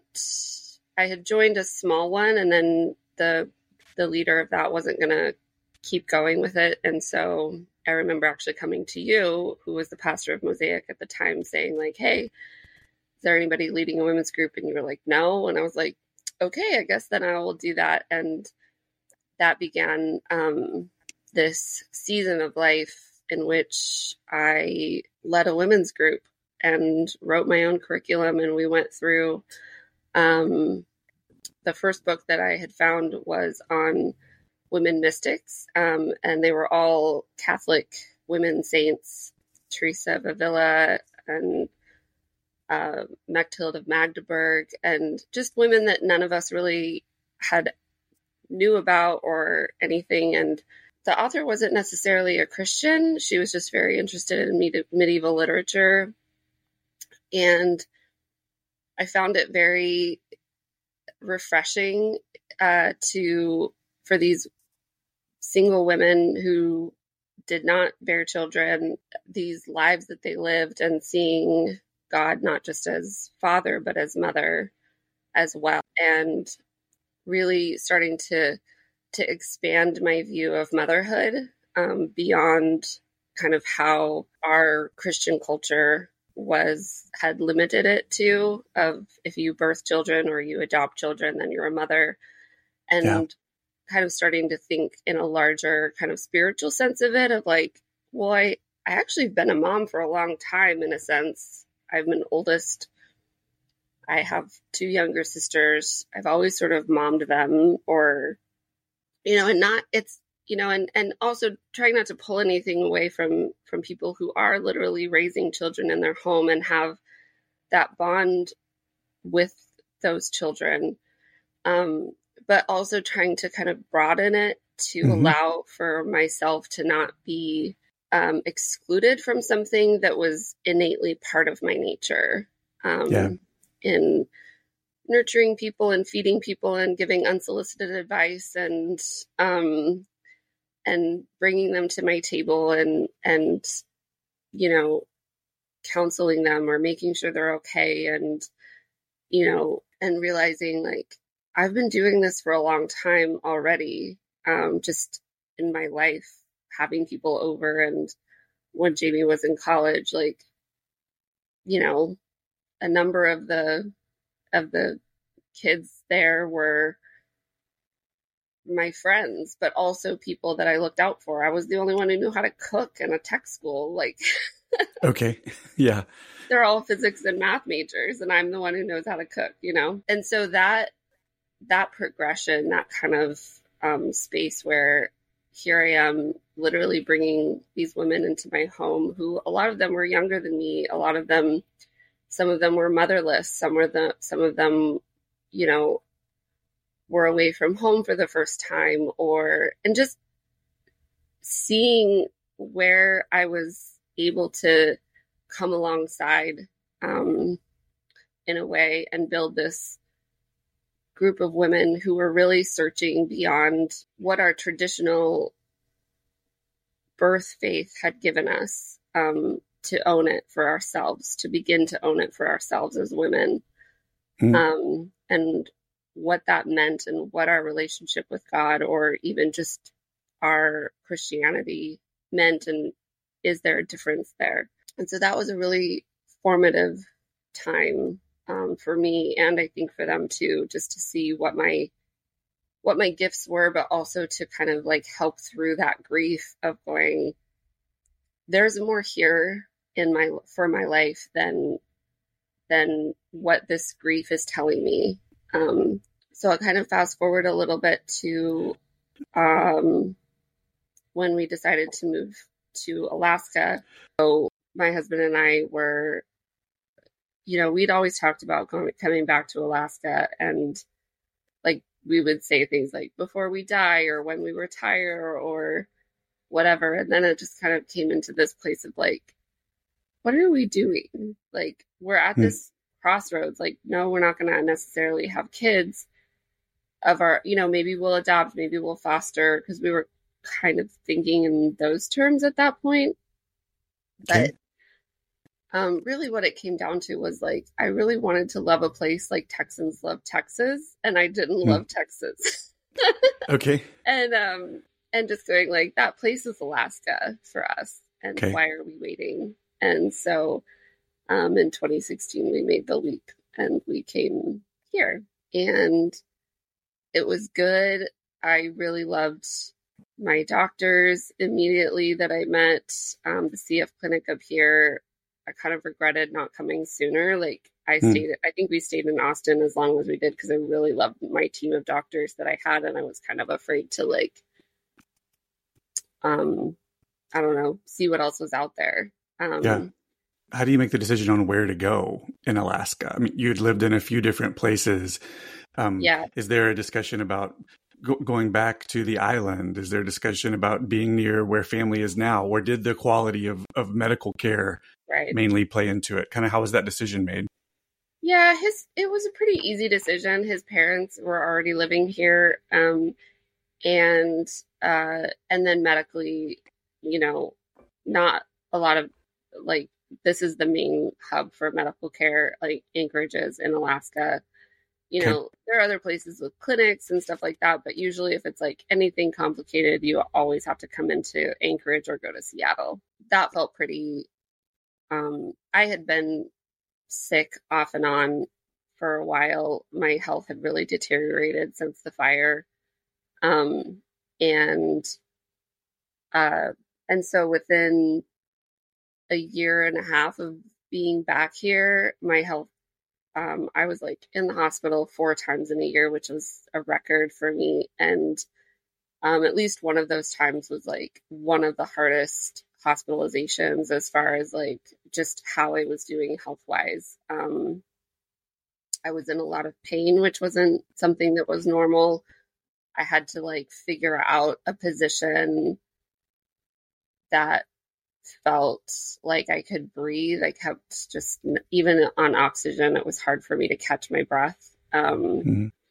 And at that point, my my CF doctor was like, "Hey, I think it's time we start having this conversation um, around transplant." And I think, you know, I'd like you to go down to Seattle sooner than later to get established with the transplant team um, to see if you need a liver transplant as well. Um, and that way, when the time comes, you're already established and you can just immediately move in because it's a little bit of a process to be um, accepted and um, you have to go through all these tests. It's like two weeks worth of tests and stuff like that. So if you're super sick and all of a sudden you need a transplant, you still have to go through all this stuff. Okay. Um, you don't just get to like cut the line. Was that faster than you expected it to be? I mean, did, did that come as a surprise to you? You mentioned earlier in our talk, like as a kid at some point, some doctor or a family member telling mm-hmm. you like you'll probably have to get a transplant at 30 or mm-hmm. um, do you kind of shelve that away for decades or is it always in the back of your head or back of your mind that this is coming at some point like what did it yeah, feel like to hear that that, that it's time right it, it did kind of inform some of my decisions as far, you know, just like small little things like, hey, do you want to smoke or do this or do that? You know, and I'd be like, no, because I don't want to jeopardize any of my, you know, being accepted. I was yeah. already like totally anxious about my brain was like, "You have skipped some of your breathing treatments. They're not going to accept you until you know, like you're not a good candidate because you're unreliable or you didn't take this seriously in that one year or you know whatever." So I was overthinking it, and you know, thankfully, a lot of the nurses were like, "Dude, we accepted these people, and yeah. they're like terrible patients. Like you're gonna be fine." You know. Okay. it's nice to have some of that um, confirmation. Um, yeah and, you know, so I knew it was kind of on the table. I, you know, it, it still came a little bit of like, oh, okay, yeah, I guess we're here now. Um, you know, because they didn't really say like once you get to this threshold, you know, because it's it, it's not just a number, you know, it's not just your lung okay. capacity. It's like how many times you're getting sick a year and like how okay. quickly are you deteriorating and um and all of that. And so um in December of 2017, I went down for my evaluation and then was I mean and I thought I I had this expectation that I would be that would be like okay great we've got you in the system so go back home and you know like whenever your doctor feels like you're getting sick a lot then come back. And it was basically like no you're on this train and you will come back as soon as you possibly can to be listed. Okay. And I was like, and they were like, and of course you'll need a, liver transplant. And I wasn't expecting that. I don't know why. I just had been like, oh, I get to keep the liver, and not that it super mattered, but at the at the you know, it's like everything matters at that point where you're like, ah, yeah. So the time so, frame. So the time there frame is like, kind of walk like me through. At the time, being listed, so that no, happens just, a little faster than you thought it might. Like once you make the decision to start the process. Yeah. And then and then what are what are next steps or like what does the continuation of the process look like, including time? How how quick is it happening or um yeah, yeah. so I went down in December. My parents came with me um and my husband Jamie um because I needed I asked them to be my primary caregivers um, because we weren't sure Jamie was going to have to stay in Alaska to work. Um, and of course, we just didn't know when the transplant would happen. And, you know, there was just a lot of unknowns. So I was just like, hey, just at least to start out, can you be, can you sign up to be the primary caregivers and then regroup at some point? Um, and so, yeah, so that was in December of 2017 and then um basically they were like so come back as soon as you can and i was like okay how about april like i just wanted to get through my birthday i wanted to kind of like have time to settle and they were like that's fine you know like just come down when you as soon as you can you feel like you can and so so I had my birthday, turned 36 and, um, and had, had my time to kind of like get stuff ready. And, um, my cousin who lived about an hour away from Seattle offered for me to live at her house, um, with her and her husband. And, and so that's where I went in April. And, um, thankfully I was still like in good enough health to be pretty independent and mobile and but I definitely was not ready for anything to happen. Like my I remember like, you know, calling the team and okay, I'm here. You can, you know, switch the you know, switch me over to active or whatever yeah. they do. And they're like, okay, you're officially listed now. And I remember talking to my dad and he was like, all right, we'll pray that it happens like within a week or something. And I was like, good God, no, like I need hmm. time. Okay. Like this has all happened so fast. I just need time to like get my head around this. Like, um, I ended up having two and a half years of time to get my head around it, which I think was a little excessive. So, so you were in, were you in Seattle that entire time? Like you, two, yeah. two and a half years, you're living with a cousin and your parents? Um, yeah. Are you ever well, getting to fly back or is Jamie coming to you? Like, what is, what are yeah. those two and a half years like? So my parents went back to Colorado and they ended up selling their house and getting an RV and moving to Oregon. And so I never, they never lived with me and they never stayed with me necessarily. Um, the, the primary care ended up moving more towards my cousin and a local friend. I lived with my cousin for a year and then I was just like, I just I need to be home. And the only way I can do that is to create my own home. So I got an apartment in okay. Ballard, one of the neighborhoods, kind of like the fishing dock neighborhood of I loved it because I could hear the seagulls and I, it felt I just I loved the neighborhood and I got um we were able to get an apartment, you know, like in a great location and um it was just lovely. And Jamie was able to finally come down and start living with me, I think in November or December of 2019. So he got to, thankfully, he got to be there and then got stuck there. okay. Was already with you. Was already lockdowns and okay. Yeah.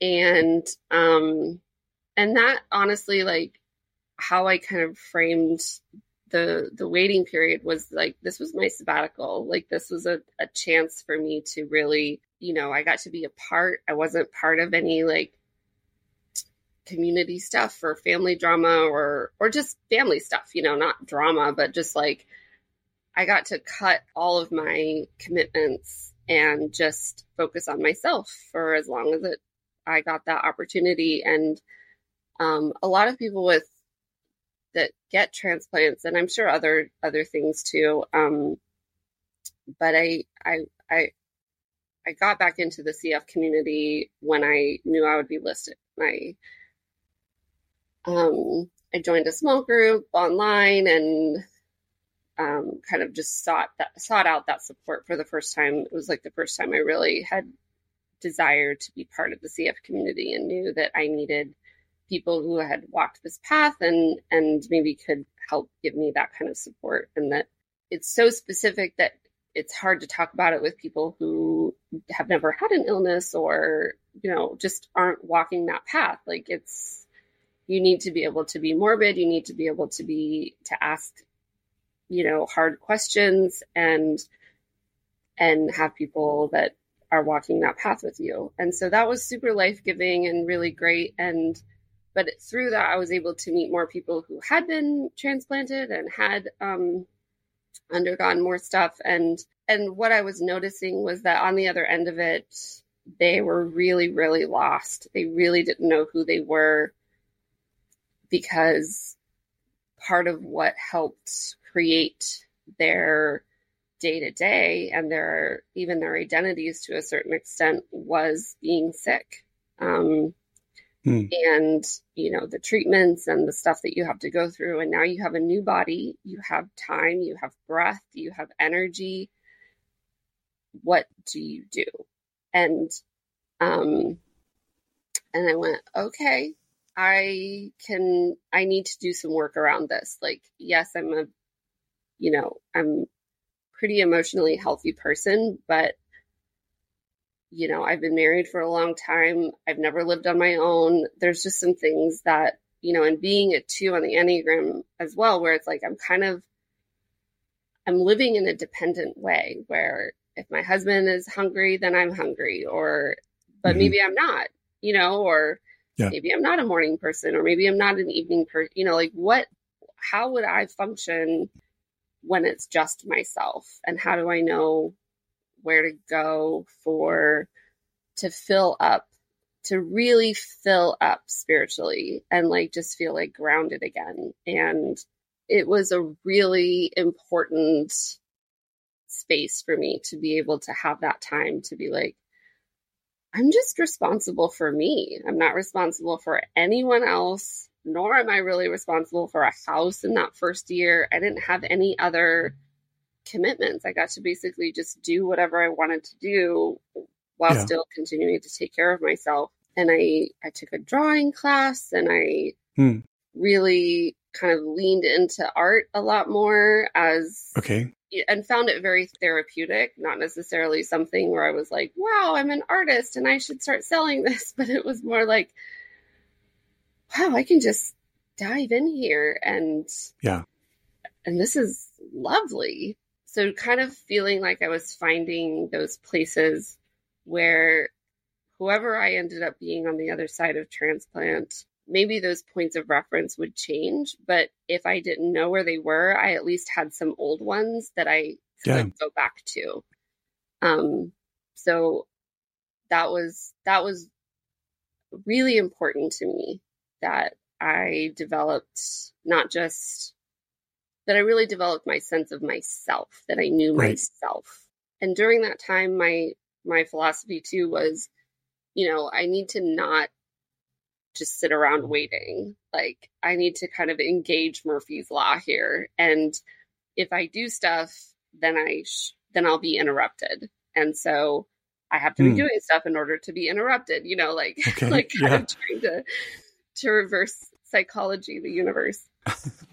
um and so I got to co-chair like the adult CF conference that online that we do for oh wow still kind of new so I did that um, pretty early on in, in into my into my listing and then after that I helped with other like adult CF conferences for families and for you know they had different um, themes or emphasis um, and so that was really great. I started a writing group. I um, also helped start a, another small group um, with the theme being like life beyond illness.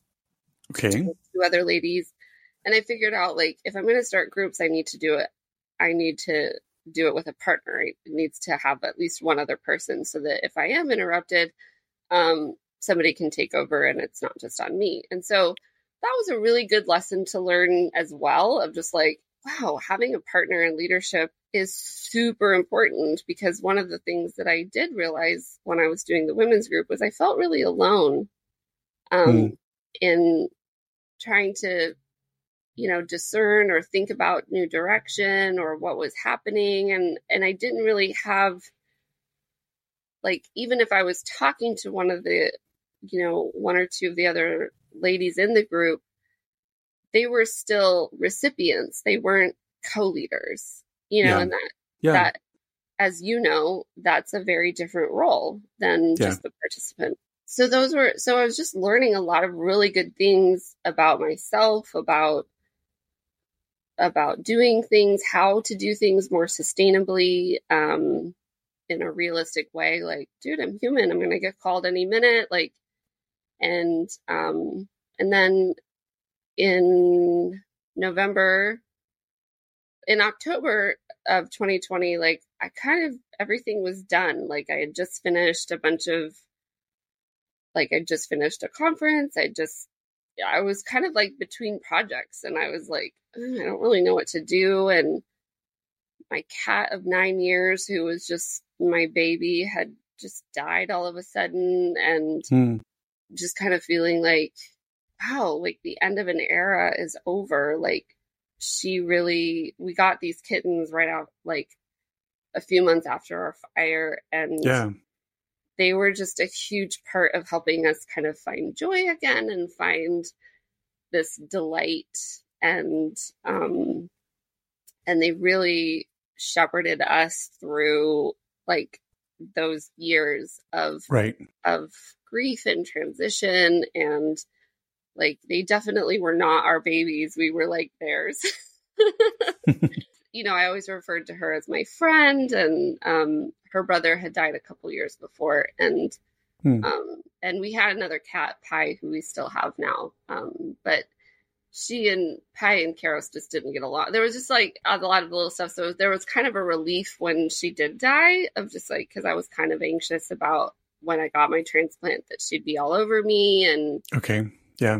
you know, just all of these little tiny details of, of recovery from a major surgery.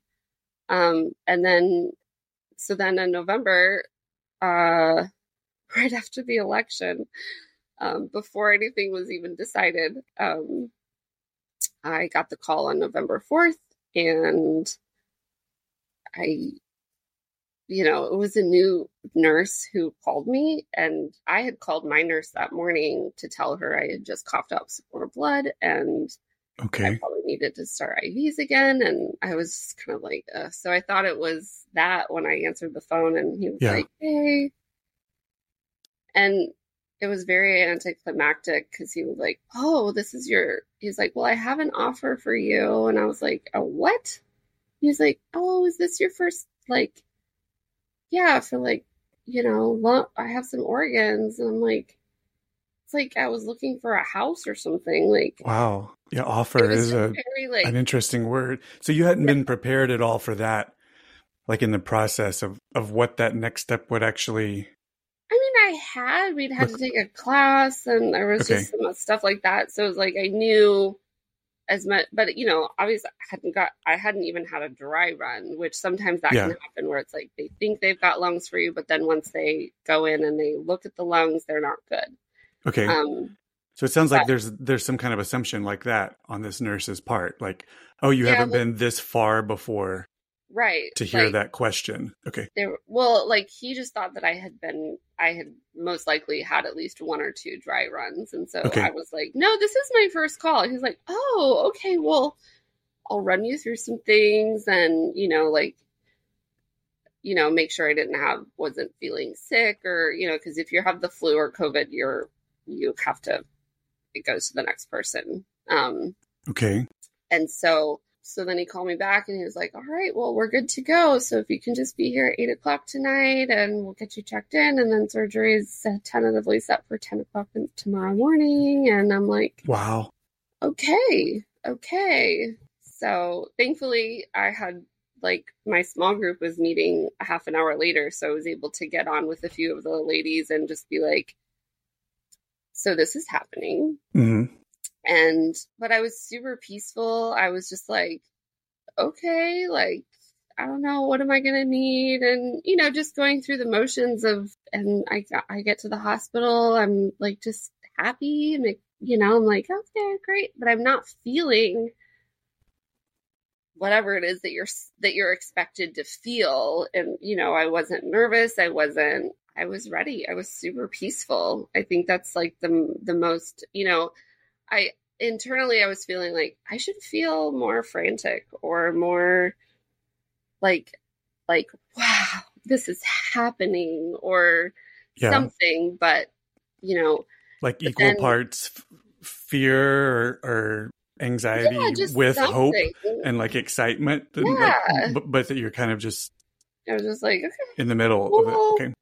and um but then once uh so i had had i had built up a relationship with uh one of the chaplains there. He's a really great guy. And i had told him you know some of my process and thinking around like what i wanted when my transplant happened and and kind of the grief of that i was feeling of of basically a part of myself that was going to die tonight. Like it was mm. going to be taken out and laid to rest. And I felt that that was the hardest part, I think, mentally for me. Um, you know, and then also the, you know, people would ask me silly questions like, "So when is your tra- your surgery going to happen?" And I'm like, "I don't know if you realize like somebody has to die." Yeah. And then we have to be a match. And then we have to like just a t- uh, just a host of like ignorant questions from medical professionals to you know just regular people on the street. Mm-hmm. Um and that was obviously like a part of the grief of just going like you know part of my my process was like I do not want to be in a rush. Like I feel like it is incredibly selfish of me to feel any kind of impatience in this process of waiting because it's connected to somebody. And yeah. I, you know, like there's a there's still a lot of like mental hurdles you have to go through of like this person isn't necessarily like like I'm not connected to them in the sense of like they're sacrificing their life for me it's an accident. Their time was up. They've decided that somebody else can have their organs yeah. um, when they die. Still, it's a it's a thing, you know, like yeah, in the larger destiny and um and God's will of life, and you know, however we're thinking through those um larger larger pieces um, of the unknown that so my prayer was always like i really hope that they're living their best life now and i really hope mm. that they kind of can have a sense maybe of what's coming and be able to like make sure that their relationships are good and make sure that what they're doing is is bringing them joy and um wow. and that they won't have regrets and that you know like just just going like I'm good. Yeah. I'm good. You know, like Yeah. I have to I have to trust that the time that that God's timing is perfect in this. And that there's a really I don't want to put words in your mouth, but it it sounds like you were at the start of explaining that like there's almost the idea that like the I'm okay. The, the longer I can go or hold out, the the more life they yeah. get to have, or, or yeah. like with their loved ones or or, exactly. or like experiencing joy, experiencing what the world has to offer.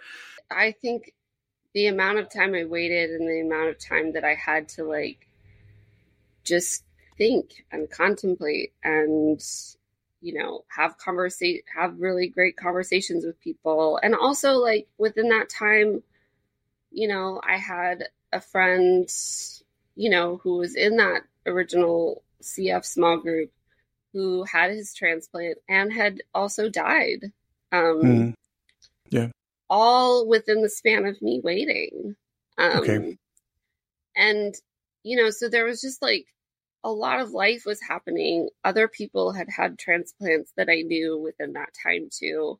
Other people, you know, and, and even having these conversations with other CF patients in the CF conferences and stuff, you never know who you're going to meet and you don't know what their story is. And I had to really like figure out how to navigate like what I wanted to know or or sometimes I didn't know what would kind of get be triggering and like create yeah. some fear or trepidation in me.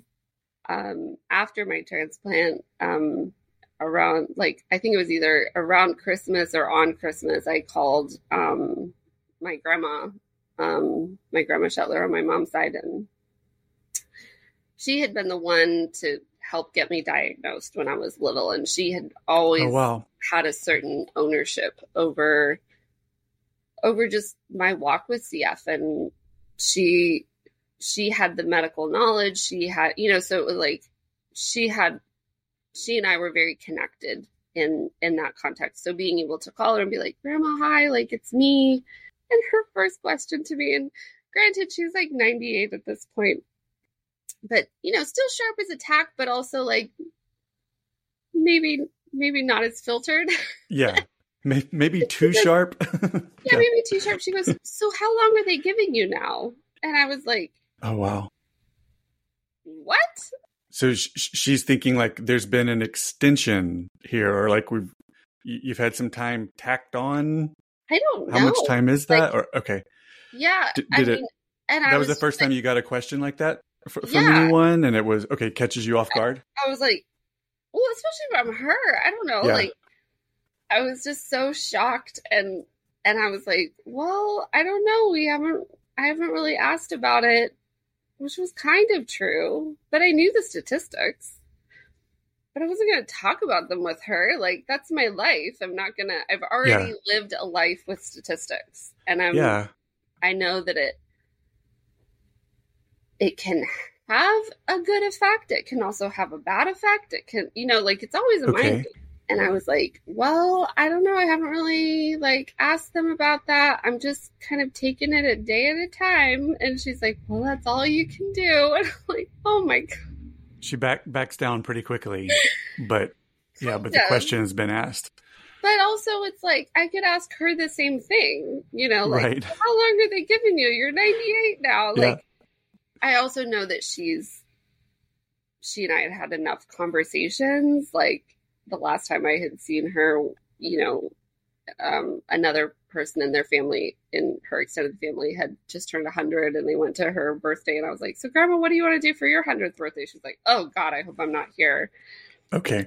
And, you know, Yeah.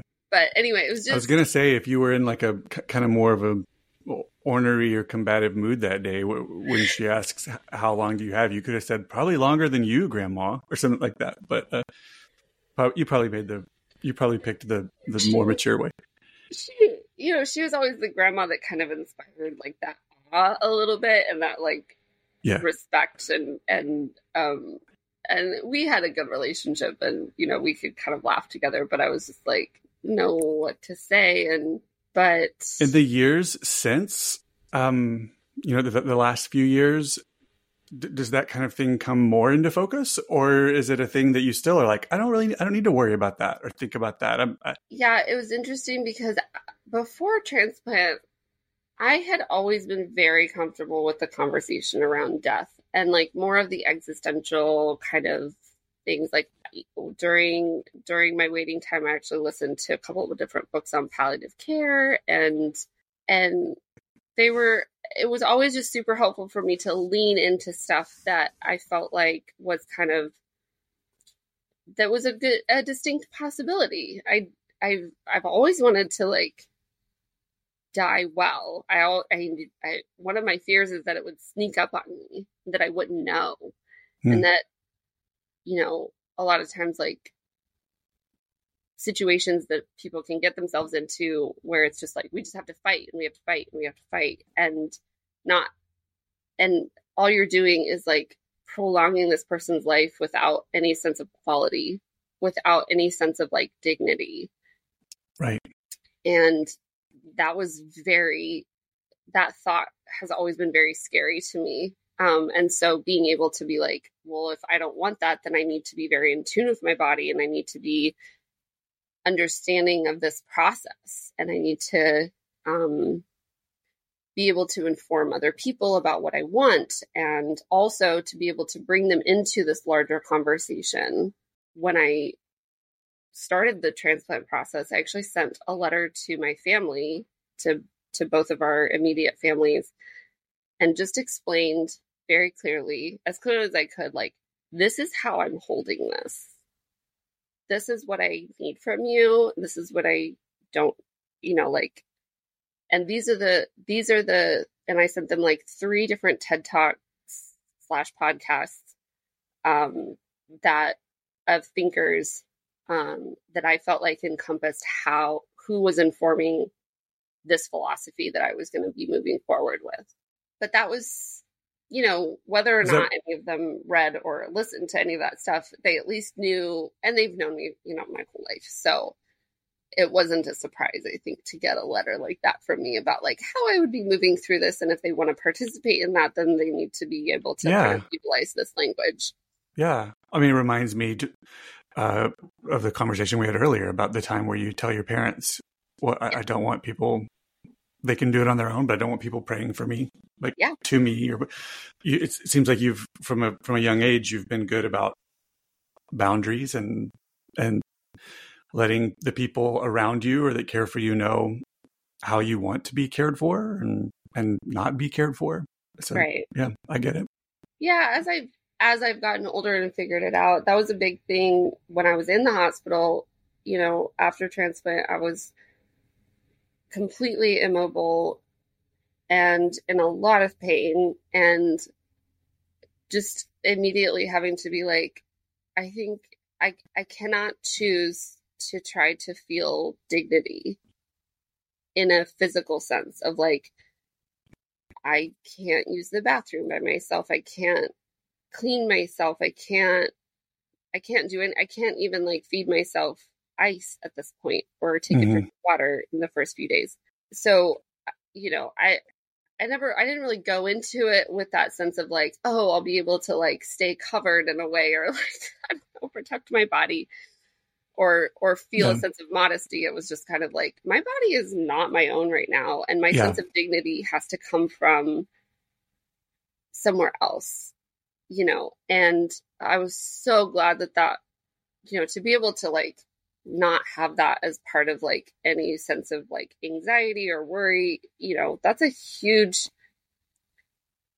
it's a huge component of allowing people to care for you in a way that you literally cannot care for yourself, but that you Mhm. can find a space of of dignity in yourself of like how you respond to it and your pleases and thank yous and your manners and and and just remember like this is their job like they're they're not you know they they tried to maintain my dignity in a way that I wasn't even worried about you know Yeah. and um and in spite of the immobility and the pain and and um and the being on pain medication and being emotional and loopy and all of those things um it was a very peaceful process. I don't feel like i came out of that month of of being in the hospital in any way traumatized or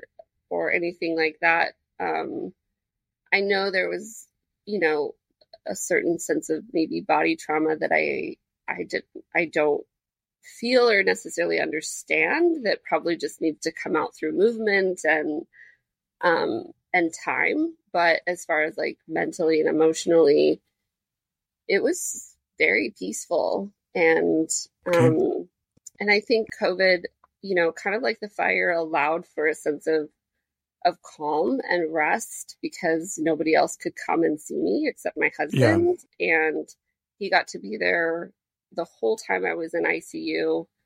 Um, and then once I went to the step down unit and I was, you know, out of the woods and just now into like physical recovery of like learning to like gaining my muscles again and walking and some of those things. Um, uh, the the hospital went into lockdown and didn't allow any visitors, so I was on my own for that. But again, that was like very similar to any of my other times in the hospital when I kind of preferred to be alone because I knew what to do and Yeah. I could advocate for myself at that point and um and I was exhausted, you know, so Right. any downtime I had I was just sleeping um or and or listening to Harry Potter, which is what I chose to listen to throughout the healing process. okay.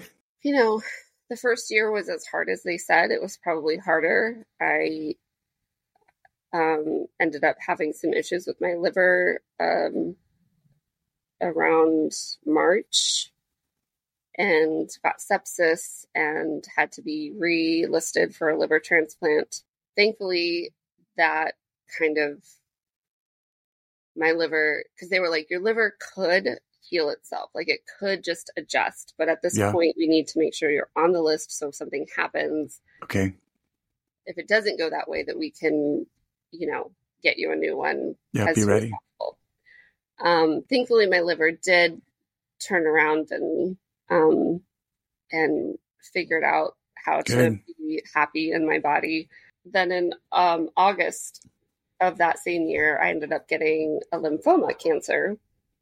Mm. Um, and due to my anti-rejection meds had gotten too high and um, the um, Epstein-Barr virus had activated in my body, um, which people will just have to like research that because Okay. I can't explain it. Yeah. Um, and and so I had to go through six months of chemo or six rounds of chemo, which ended up being about six months. And um, Gosh, did, all, all this time were you still in Seattle, or is there a point where you get to no, I came come home to Anchorage? to Okay. Anchorage in May, and I was feeling Okay. really good. Like most of April and May, like once I had kind of recovered from the sepsis and um and that like liver issue um was dormant ish, you know. Um but uh yeah, so I was home a like I got home I think the end of May. I had all of June. I felt great, like better than I'd ever felt. I had good energy. I was just I like I came home and we were in a new a new space. We lived in the duplex next to my in-laws. And so I was like rearranging within hours of being home and just Okay. settling in and loving every minute. And then in July, I started to um, to develop really bad hip pain, and I didn't know where it was coming from. I didn't know which of my you know seven doctors to call. I Right. um, I ended up going to the ER, and they did a CT scan, and they found a um, a mass. And so then my liver team two days later was like, "You need to come down immediately, and we need to figure this out." Okay. And so then at that point is when I was diagnosed. But I was able to come back to Anchorage about six weeks later and finish my um, my chemo uh, stuff up here, and I've been able to stay up here ever since, except for like you know checkups and stuff um, back to Seattle. Yeah, within Okay, like three treatments, I had my Okay. like midway um, scan, and it was the mass was gone, and I didn't have it. I just had to finish Okay. out the treatments though, and Yeah. um, but yeah, I haven't had any issues since. And um, again, that's where it came into play with the liver and lung teams having Yeah. to figure out together what my dosage of anti-rejection medication should be because clearly it had been too high. Okay. Um, and so, um, so yeah, that was, you know, that was a tough year for sure. I definitely Yeah. realized that I was, uh, like I quit my small group. I quit everything, like the writing group. I was like, I cannot do anything that has to do with personal growth at this point. Like, no more personal growth until further notice. Okay. and um, I just let myself be as much as I could. And there were Yeah. just, you know, like I at least had those couple months of like really great health so that I could, but it still, it felt like it just took forever for me to get to that point where I didn't, you know, even though I could breathe and that was amazing, I still, still had like the same or less energy than I did prior to transplant. And I think Yeah. the energy thing is was always my biggest deal because it's like you can figure out how to breathe shallowly, but if you don't have the energy, you just can't do anything. And so the restrictions and the just it was exhausting. It was mentally exhausting. The vaccine conversations were swirling around me with family Okay. and without going into like a ton of detail around it it was it added a lot to my emotional health and my Yeah. emotional like just depletion of like am having to defend myself in a space when i should not have to defend Yeah. myself Yeah. and i'm having to make medical arguments that to people that i love and i i don't have i don't have that space like the point is i want to see you and i can't see you unless um the vaccine happens regardless of what you think so Okay. if that's your choice then that's your choice but but to get again to this point of being able to to release that anxiety and that responsibility and that sense of like, if I just say the right thing, if I just could figure out how to make an argument to them about about this then then they would acquiesce and i could be able to see them and i could be able to like like and then yeah. everything would be okay and finally having to just be like that's not true you need to move yeah. on and take care of yourself. And a a i'm i don't really have the energy to do that right now and b i'm not positive that if i did it would make a difference. So i just have to let this go. Right. Right. Yeah. it was definitely it. like it was a come to jesus moment for me. It was probably like one of those like very rare like like spiritual moments that i had to really release and just be like i can't do this. And i've always been able to figure out how to compromise or how to um to just be okay with the risk. And i'm not this time like i literally am diagnosed with cancer like and i'm thinking about yeah. who or who will or who won't get a vaccine. Um and right.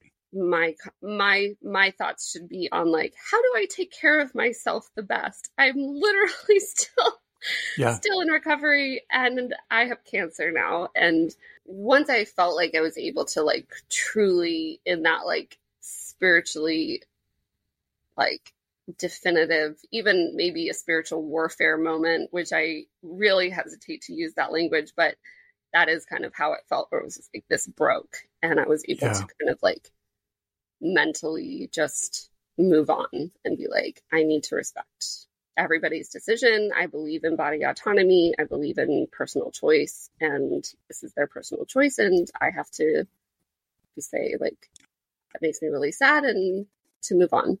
And yeah. that's it. And not that it hasn't continued okay. to be like a difficult thing, just in general, but it's less now, thankfully. And um, since transplant, you know, since I finished my last uh, cancer treatment and on December 3rd. And since then, like being able to actually be in full recovery. I haven't had any other issues or setbacks. The recovery itself um, has been long and yeah. arduous and um, and full of you know just awareness of what I can and cannot handle and what again coming back to like what what is going to help me give me life and bring me joy and um and surprising you know surprisingly and unsurprisingly those those places of like sitting down and doing art and stuff has sort of been there but it's been more about trying, trying to figure out how to reestablish myself and embody the nature and the space that i'm in in alaska. So blueberry picking and I've started doing horses again and um oh. you know and all the things that were all the things that were a part of life early for you yeah. are like so important to you. Yes. Oh, that's amazing. So um so yeah, I I'm right on the cusp of of 2 years well, three years since transplant, but I'm saying two years in recovery because the first year didn't count. Right. Yeah. um, and usually with anybody they will tell you after a big trauma or a big a big transition it takes about 2 years for you to come back to yourself and i would hmm. say i'm right on track with that okay like you can like you can sense that that that that that season of mm-hmm. what is next is is close yes. is coming okay yes. do you have any sense yet of of what that might look like like what what your hopes are, what your expectations are, like what the, what the next phase of, of life might look like for you? Um, I think that's been part of this recovery season is one trying me continuing to try to jumpstart like okay i'm gonna do this thing or i'm gonna get back to writing or i'm gonna like start this project and then it just completely like not working. Like my brain doesn't work that way yet. It it like my my mind has been the last thing to really be able to handle um any kind of like sustained thoughtful use. Like I'm still thinking, I'm still all of those things, but as far as like focusing on a project, um, you know, it that kind of like attention span hasn't been there as as much. Yeah. Um, but as far as like moving, so now, so continuing to come back to like you have to just let it be. You have to, you know, it's two years, you know, and you're just Okay. trying to like cheat the system here. Um, but where I am now and being able to look into the future is going, you know, I don't know exactly what I will be doing. I'm starting to kind of be able to, I've, I've connected with um, some amazing artists here in town, and they're really excited to have me um, help them expand what they're doing and some of their visions that line up Hmm. with things that I'm really excited about. And um, I've been really intentional about trying to put myself into places where I know there's a community of people that I want to get to know, that I want to make friends with, versus just leaving it up to kind of like random meetings, but like hmm putting myself in a barn with horse people with horses and putting myself you know introducing myself to artists who are doing things that i am excited about and want to be part of. And um and so i'm doing some event planning right now and hoping to continue to do that but at the same time i know it's not going to be it's going to be bigger and better than i think i can foresee because it's going to be different and interesting. And the first word that kind of came into my mind was like, I'm actually going to be stepping, I feel like I'm stepping into my power, like as somebody who's over 40 now, as somebody who's lived a lot of life, as somebody who has been through some things that I really feel like give me a sense of of what to expect from people and also what I can say like you know, I'm not here for that. Um, Yeah. like moving out of the people pleasing person and being into the more like empowered nurturer and being like, yeah, I'm going to help you with this and this is how we're going to do it and this is what I'm feeling and um, being being less um, up for for suffering fools, I guess Yeah. whatever it sounds like but i think um you know this this recovery season has really been it surprised me with um the amount of of lack of empathy that i've had for people um Hmm. and uh not hopefully not being mean to them but in myself just being like you say you're tired. Why? Really? I'm going through mm-hmm. chemo. Yeah. And but also trying to make space for going like, hey, if you have a medical thing or you're feeling whatever, there's space for that, but but I need to understand the context that you're the person that you're speaking to right now. Right. I'm probably not the person to give you that empathy and sympathy that you're looking for. Yeah. Um and That makes sense. I think kind of like owning that. Like, I don't need to be all things to all people. And I'm kind of who you can come to when you're ready to actually think deeply about this, when you're Right. actually ready to make some changes in your life that don't perpetuate a cycle of you constantly being in the same place. No, I, I- think I understand that. I mean, you talked um, earlier about that that desire that like even when you like you want to care for people, serve people, but historically when you don't have the strength to do that, you've you've told yourself like, well, it's it's still a service to them to let them care for me, or or them come to to me and offer their their gifts to me. That makes them feel better.